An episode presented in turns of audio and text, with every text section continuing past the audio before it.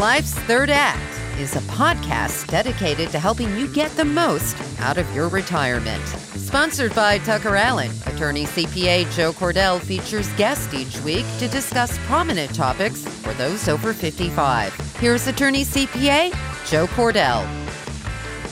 Welcome to another episode of Life's Third Act.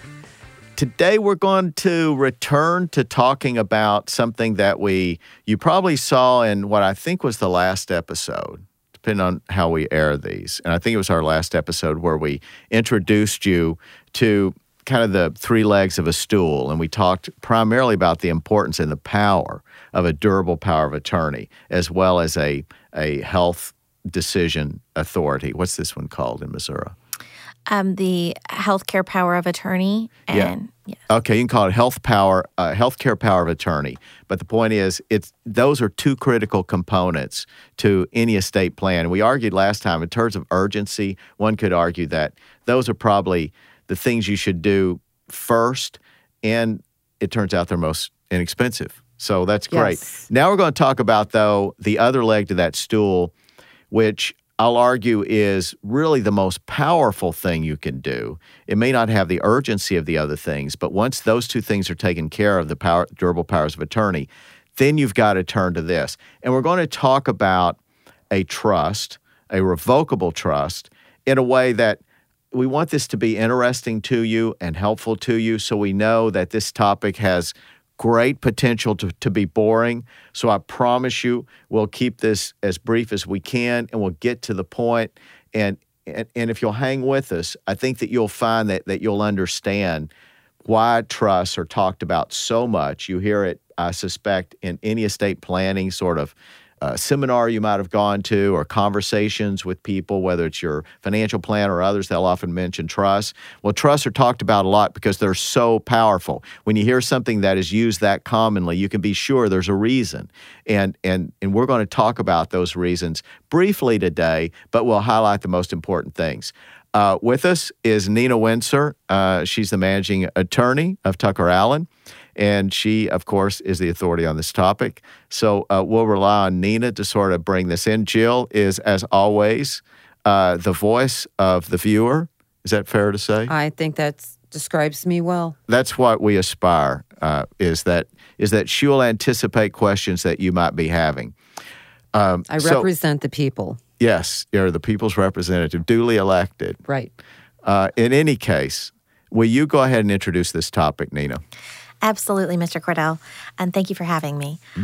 So, uh, today we're going to talk about revocable or revocable trusts. Um, re- revocable trusts are very different than something that people use to get things out of their name. So, they are not to be confused with irrevocable trusts. Revocable trusts allow the greatest control for the client. Um, they are a living, breathing document that can be changed over time. And the reason that they exist is to allow an individual or a couple to delineate what they want to have happen at the passing of one or both of them and to really gather their assets together and put a comprehensive plan in place for both their assets and for their loved ones. And can we say then that if this is really nothing but an agreement in which people transfer their assets to this thing that's called a trust, and really it's to another person or an institution, and that person or institution promises to manage those assets according to the instructions that are given by the person who creates the trust. Precisely. Uh, particularly, this person is called your trustee. Uh, what's kind of confusing with the trust to begin with is that at the beginning, the pe- person who starts it or the couple who who creates this trust are called a grantor, but they are also the trustee. So you are not relinquishing any control by creating this document um, because you are both the person that's creating But it that and wouldn't the be trustee. the case with the irrevocable trust. Correct. Okay, so it's opposite. most well, of but the time. and I want this to kind of make sense is you have these roles. You have the sometimes it's called incidentally a trustor, which I'm tempted to use that phrase. Uh, grantor, of course, is the most common phrase, but sometimes it, you can. I want this to be clear to you, so I'm going to call it trustor for a minute. So the trustor is the person that says, "Oh, I need to create a trust." That's you, and you say, "Gee, how do I do this?" Well, I need somebody to whom I give the authority to run this trust according to my instructions, and that person or entity is called a trustee. So what's happening is you're transferring these to that entity. So th- the way that you end up being the trustor and the trustee at the same time, the way Nina was talking about, is because when it starts out, you're wearing two hats. You're creating it, but guess what? You get to call yourself the trustee. And that's okay as long as it's a revocable trust. It doesn't matter.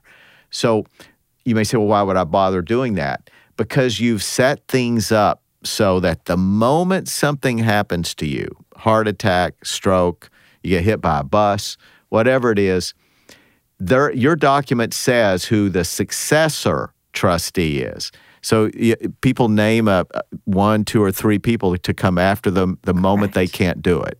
Yes. And that's triggered. That's triggered by this event. And, and so that means instantaneously, without a judge having to rule on it two weeks later and $10,000 later, instead, five minutes after you've been struck, this person is legally in the position to to run things for you, to do the things that otherwise you'd have to run to courthouse and get authority. So I've got a question about that. So you name these successors, say three of them. Are they all in control at the same time, or do you name them in or okay? I want you know Joe Smith. We haven't mentioned the third person yet a third person? Yeah, you mentioned a third, but we haven't mentioned a third. Okay. Well, well, so depending on how many successors you want to name, if you're confident of who those people are, you just want to make sure you have plenty of options if one of them is unwilling or unable to serve. You're going back to the the co-trustees or the co-agents like we talked about in the last program and that is you can um, for accountability purposes, you can name people to act jointly. Right. And if one of them is unwilling or unable, you can designate that the remaining one would serve. Generally, um, because everyone that you are going to appoint is usually an adult with other responsibilities, it is preferred both by financial institutions that are dealing with this trust and by the people who end up you know having the responsibility right. to have one person. Because otherwise every step of the way you have to come to an agreement on every minute detail of what is administered with this trust. So if person number one for some reason can't do it then they'd go to the next person that's on that list. Correct. Okay i gotcha. And now talk about this third the, the, there's a third party to this thing called a trust and we just talked about the first two. Um, as far as the trust the beneficiary. The beneficiaries, yeah. yes. So the beneficiaries, as you mentioned, can be entities, normally your family, your descendants, or your your um, siblings or your friends, uh, depending on who you'd like to provide for, which we can do in any fashion, um, or they can be entities, they can be charities. Um, so a trust provides for both a succession plan um, and, a, and a legacy plan for your family, but it can also demonstrate your charitable intent. Okay. Yeah. So keeping this simple, so you have a trust trustor, that's you and your spouse. You can have a joint trust if you want. Often, sometimes some attorneys do it separately, and you're more authoritative on that. Uh, some will let you do a joint, but either way, you have trustor, you have trustee, the starting out being you, but then you think about, oh, who's going to take over the moment something happens to us? Well, if it's you and your wife together, then your wife would assume the role, or if, if you're a wife, then your husband would pers- assume the role. But the point is, if both of you are in a car accident, you're both in the same car, you have this serious de- accident, then you've identified who the next person is that immediately has authority to start taking care of your stuff according to your rules.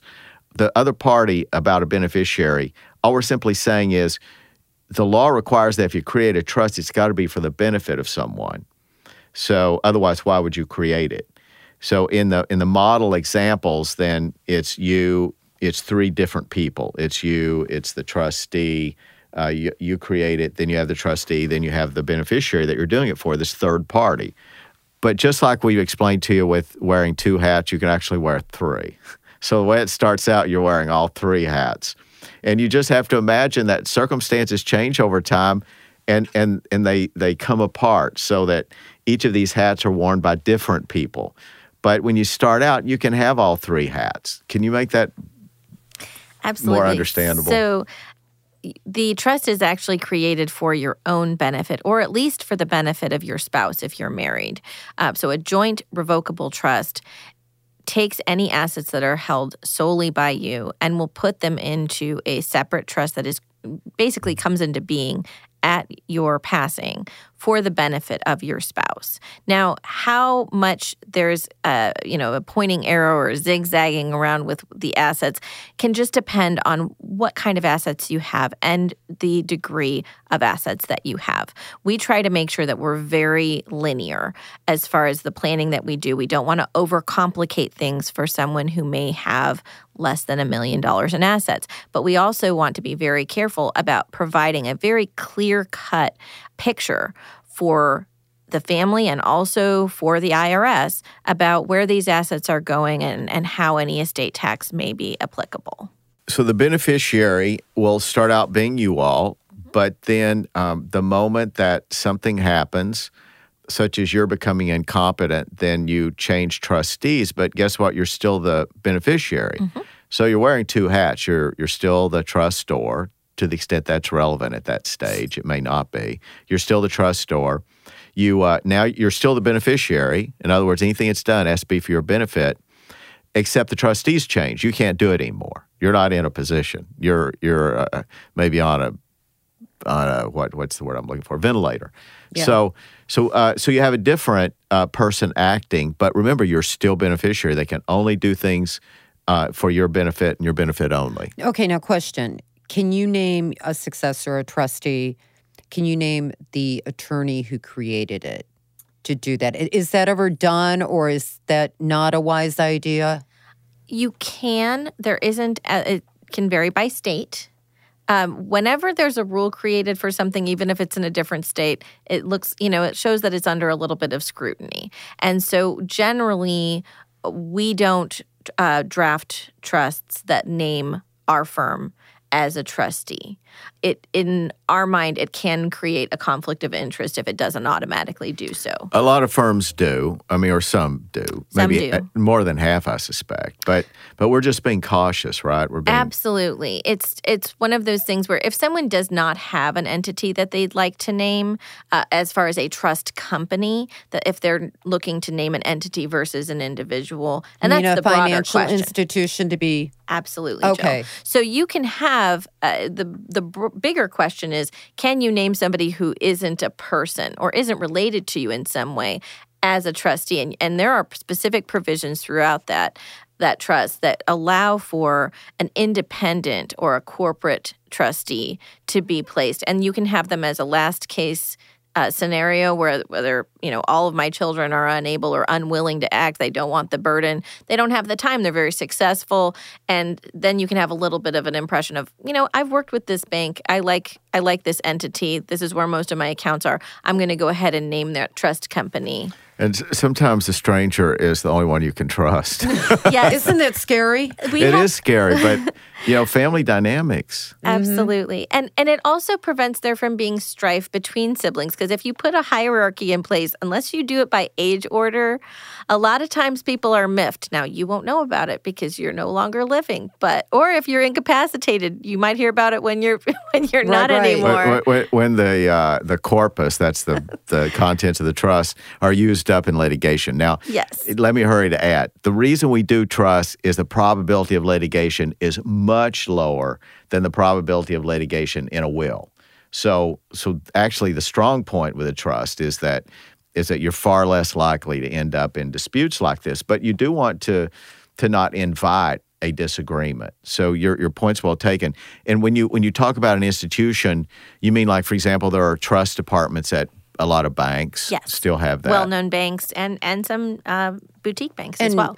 obviously, they get some sort of That's the compensation? So- compensation, Yes. right? And and I'm sure it's a percentage. It is um it is a usually a flat amount that is charged per month that is a, a percentage of the holdings. And then there are some additional fees on top of that. Now, when you designate that trust company, they can provide you with a list of what their terms are for purposes of trust administration. But by the time that you pass away, the way that they handle that may have changed. So if you have named a, a, corporate fiduciary on your trust, it's a good idea to still keep a relationship with that trust company and to get regular updates as to what they're charging and kind of look at where your finances are over time as well. Is this something that's really warranted for you? Because eh, people get uh, a little grandiose sometimes about what they think their estate is going to look like at the end. You don't want your estate uh, or the trusts that are set up under your re- revocable trust for your children to get eaten up with fees just to tr- try to provide them that support system. Sure, sure. And and um, to give you some idea that if you if you use an institutional trustee, it's probably fair to say that you need to have uh, north of a million dollars. And uh, I would agree. Yeah, there, there's some incidentally that it's surprising they'll reach down between a million and two million. There may be even some who do a little below that, but your percentage is going to be higher. So the amount you pay, I, I think still is a bargain. I'll just grab a percentage, say 1%. That's not unusual to hear that number. Um, I think 1%, even, even between 1% and 2%, when you consider that – their duty is to invest the money, get you a good rate of return without risking losing it. You have a, a battalion of professionals behind this, unlike your uh, cousin Earl. I mean, I'm saying you have insurance. I love it. You, you have insurance if they screw up, and I suspect family members do not. So, so there are reasons that people choose a corporate absolutely trustee. You can reclaim your Thanksgiving dinner. Yeah. There you go. so because we um, we definitely have some trust administrations where even if someone has retained an, an attorney uh, to support them as far as making sure that they don't mess up, which can be done on kind of an a la carte basis. And that's kind of a hybrid between the two. You can get an attorney to support you as a trustee if you go, well, now I'm a trustee and I don't know what in the world I'm doing. Even with that, if there are other siblings. Everything's not just going to one kid as the one beneficiary of your estate. It is very difficult to prevent there from being scrutiny between the beneficiaries if the trustee is a family member. Yeah, yeah. So you you want to be sure that since you took a lot of time to create these instructions for your trust, the rules that that you've created, you know, when do you want it paid out, how much, um, all the things that you're allowed to control about the way it's paid out. You've gone to a lot of trouble to do that. You don't want somebody who may be influenced by one of your children coming to them as a relative and saying, you know, uh, just insisting, and perhaps this person feels obligated. Maybe there's other personal factors. So you get all that when you have family. Now, I'm not, don't get me wrong, most overwhelming majority of our clients use family members. That's correct. So, so I, I, all things being equal, of course, we'd want you know maybe one of our children, maybe two or more of our children. Some people do that despite its shortcomings, to be trustees. So that can be done, but you just really need to think about in your case and the personalities of your children. It, you know, is someone competent to do that? It's great if you have a son who's very res- or daughter who's very responsible and maybe as a CPA. I mean, you know, if, if you have or an engineer, somebody who's very detail oriented, you know, who's going to follow instructions that you trust, uh, that that's great. But not everybody has that in the family. And my parents do, but I am not the designated trustee of their estate plan. That's surprising. Um, and I have, was very, very pleased about that because I have nine siblings, and I really don't want to be the point person uh, when my mother job. passes away. Yeah, nine so kids. They, they have blessedly um, appointed a national trust company to handle. And I'm sure that people will consult me and say, hey, is this trust company handling things properly right. or what's going on with this? You understand these documents and we don't. But the burden is lifted off of my shoulders. Right. Yeah, yeah. That's that's a good that's a good example to make is when you have a lot of kids, it can be really tough. But but oh, that could get really complicated. So, yeah. So uh, so the trustee decision is important. Uh, but there are lots of ways to solve it, and lots of people do different things. Most use family.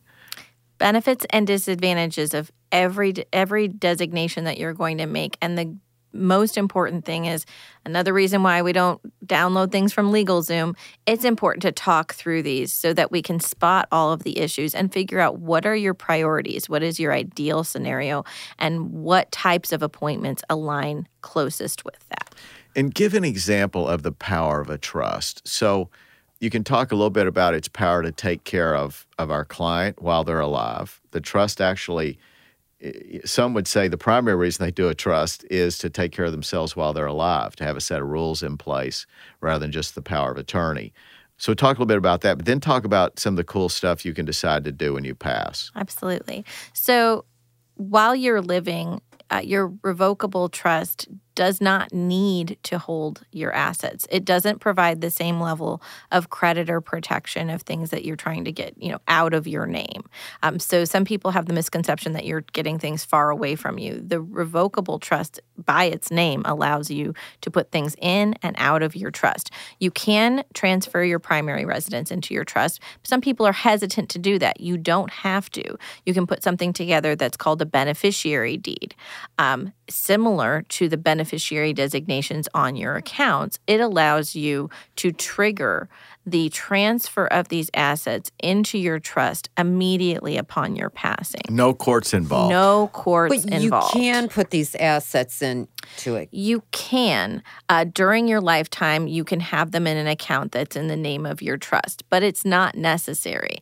Previously, a lot of attorneys would transfer everything right up front into this trust, and, and all of your accounts had your trust name on them, which it, you know it can make you feel really important, but it's not necessarily uh, something that you have to do. So, by that, uh, it also makes it more accessible makes it makes people understand that like they everything looks the same as it did the day before you walked into your attorney's office the difference is that everything is very very carefully buttoned up that nothing's going to happen to any of those accounts where they end up in limbo and that you have the greatest level of control you have a first plan a second plan. You have all these contingency plans that are clearly in these documents so that you're not just saying everything goes to Susie. Well, if Susie happens to be on disability when you pass away and you've just kicked her off of her benefits with a very minimal amount of money. So it's allowing you to have these plans that are working and can be changed at any time. What if the client is involved in a lawsuit while they're alive and, and they, they have this revocable trust? Is it more vulnerable Absolutely. But Uh, it wouldn't be? well- Well, wait. Then personally holding the assets? let me let me though add add a qualification though. This is something that is not automatic in in trust law. When you do a revocable trust, you normally your primary consideration isn't what we call asset protection while you're alive.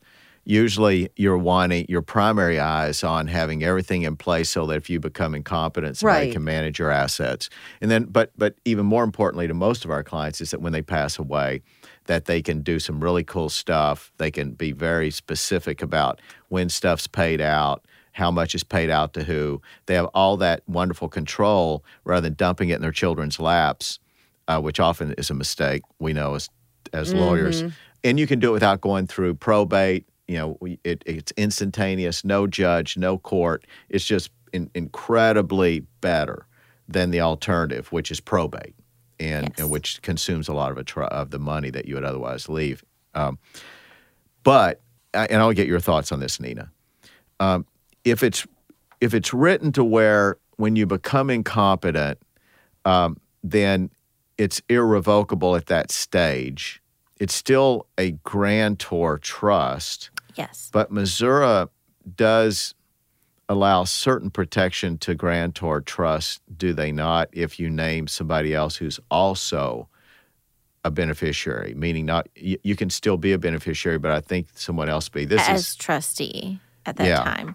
Yes, there are points, and this is oh gosh, we could spend a whole other day on this um, on talking about what point do you want your trust to become irrevocable. So we're starting out telling you you have all this control with your revocable trust, but one of the controls that you have is selecting when the trust becomes irrevocable, and that's when you start to talk about asset protection.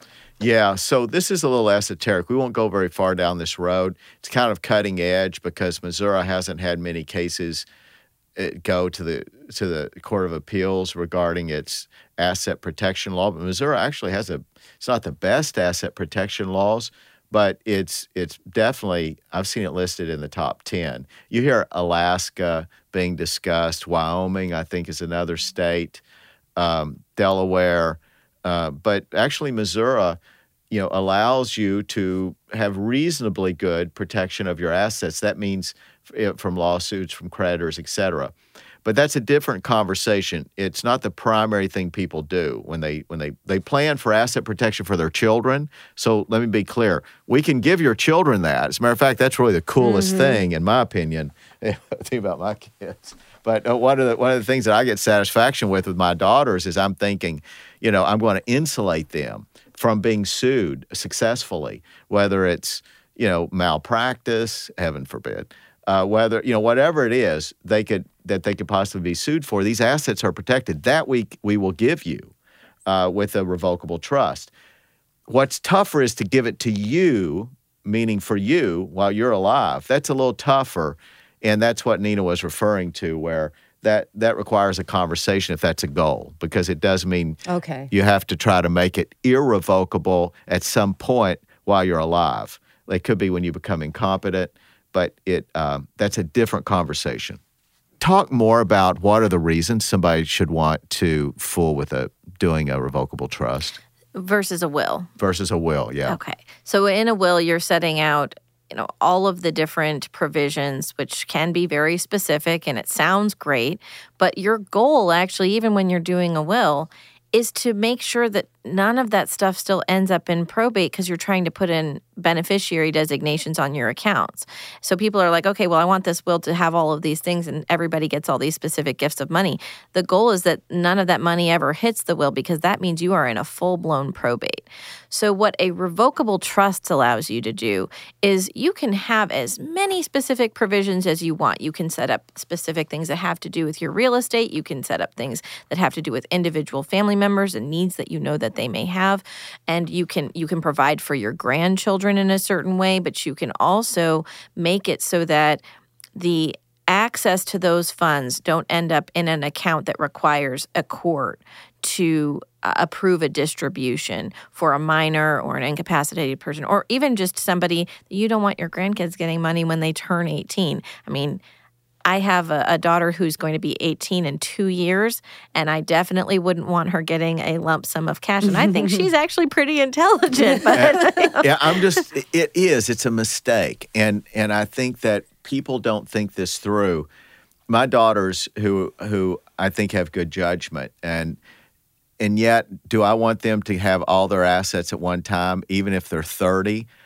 I don't think so. Now maybe if it were very little money, but I'm not assuming that that that we're talking about a ton of money here. I'm I'm assuming that we're just talking about a substantial amount. There's so many ways for that to go wrong if you give it to them all at once. Number one, they end up with a divorce. Right. Guess who's going to end up with half of that money in all Absolutely. The likelihood? spouse. Uh, some now you can silo money that is in considered a, an inheritance. And I have talked to exactly zero people who have done Who've that done appropriately and opening up a separate account and keeping the money there away from you know any joint accounts with their spouses and, and really keeping tabs on money that goes in and out of there so that you're not commingling those funds so that if you ever do get a divorce it's not considered uh, an asset a marital asset. So these what are called lifetime trusts or separate trusts that you can set up for your children they have a couple of things that you can decide about them. They can be trustees of their own lifetime trust at a certain point, but that doesn't give them that control that allows creditors or divorce to access the money. Yeah, yeah. Imagine what an incredible benefit it is to say you're you're leaving two hundred thousand dollars to each of your kids, and you have two or three kids. We'll say. Imagine the gift you've given them if you give it to them in an irrevocable trust uh, that might you you can give it liberal terms to where there's reasonable access mm-hmm. to them. So it's not as if you know you're trying to necessarily withhold it from. You're trying to give them a better gift than they could give themselves, and that means that you've given them protection from divorce, from a car accident in which they're sued, uh, right. a bankruptcy. Um, in which they start a business. I mean, your kids could have wonderful judgment, and lots of very smart people still have a bankruptcy during the course of their business career. That's correct. It doesn't mean, incidentally, that they're not failures. Many of them become hugely successful. Life happens. But but the point you know? is, if that money is not inside something like this revo- irrevocable trust that you've given your children, then it's gone. And, and that's the wonderful thing that you can give them by using a trust and, and it becomes irrevocable in their hands, meaning they can't turn around and just revoke it, which means that they have protection. That's correct. And you can pick any age that you think that a kid should have uh, become a co-trustee with your trustees that you've designated and kind of get a training wheels program of like what is a trust and how does it work? What is a health education maintenance and support standard of what you're allowed to take that money out for? Does that include keggers in grad school? No it doesn't you know things like that. And you can really get an idea of how to responsibly manage those assets. And don't forget that this is something that when you finally have this trust created for you, it means it's happening on the death, usually of a parent, maybe sometimes of a grandparent. And that is a very sad time, not the best time to give a lump sum to a young adult regardless of their age if it's under you know 25 to 30 it's a very difficult time where people can kind of rationalize choices that they might not otherwise make so allowing them to have a little bit of a stopgap provision between them and what they're choosing to spend this money on allows the money to go a lot further. And it allows it to be invested. So, say we're talking, you know, $200,000, the number you mentioned. Can you say, okay, a year after my death, I want my child to get 50,000 of it and then the rest of it distributed over time? You can can you set it up that way? You can have an annual right of withdrawal um, again, we're talking about a revocable trust with control. Lots of control, lots of ability to dictate how you want things to go. Remember, though, that if you have this annual unqualified right of withdrawal or an automatic distribution. That automatic distribution is now considered an asset that they have access to. So if they do have a creditor or there is a divorce, that asset they are guaranteed to take out may come into play for that. Yeah, yeah, that's an important point. Is you, it will a good attorney will write this in such a way that you you give your trustee discretion over when and what to pay out to your children. Now you can still tell them what you would like to see paid out, but as long as there's ultimate there's ultimately the right to say no on the part of the trustee, then that means that it you do have this asset protection I was describing a few moments ago. But if you have an instruction that says the trustee shall pay out $10,000 per month or whatever it is, if you if you write it that way, it's probably a mistake because it means yeah, it will be paid out, but it also means that a judgment could be obtained that would claim that. So you want to be sure and and listen to your lawyers as how to write this so that you give you give this gift, your money to these children in a way that is just hugely more beneficial to them, more helpful to them than just putting it in their lap, you know, after you pass away. It's a disaster preparedness plan for your you and your spouse, but it's also one that you can go so far as to help prepare for your children. And what an empowering thing that is because it's so nerve wracking to have your children, you know, leaving your home and you want them to do well and you want to provide them support and you want to see them make good choices. But you also know from your own experience as an adult that things are going to happen that are unexpected. And so anything you can do to stand in the gap um, and provide protections for what you're trying to leave for your children is an enormous benefit. Those are great words to close with. That kind of sums up kind of much of what we said. Good job, Nina. Yes. Um, so next time, what we'll do is we will talk a little bit more about what assets you want to put in a trust if you create it versus those you don't, and compare that to the probate process if you were to say, ah, I don't want to fool with a revocable trust, I just want to use a will. So we'll talk about what those differences are and, and a little bit about the probate process next time. Um, be sure and hit the like and subscribe button. We really count on that. You guys know how this works. I mean, if we don't get the likes and subscribes, then not many people get to see this video. So it, we, we really work hard to make this valuable. We hope we don't waste your time, and, and we just ask you for that like and subscribe. So uh, till next time, this has been another episode of Life's Third Act. Till then, take care. You've been listening to Life's Third Act, a podcast for thriving in retirement, sponsored by Tucker Allen, your estate and elder law advisors. Each week, we discuss topics and answer questions to help you better plan for your future. For more information, visit tuckerallen.com.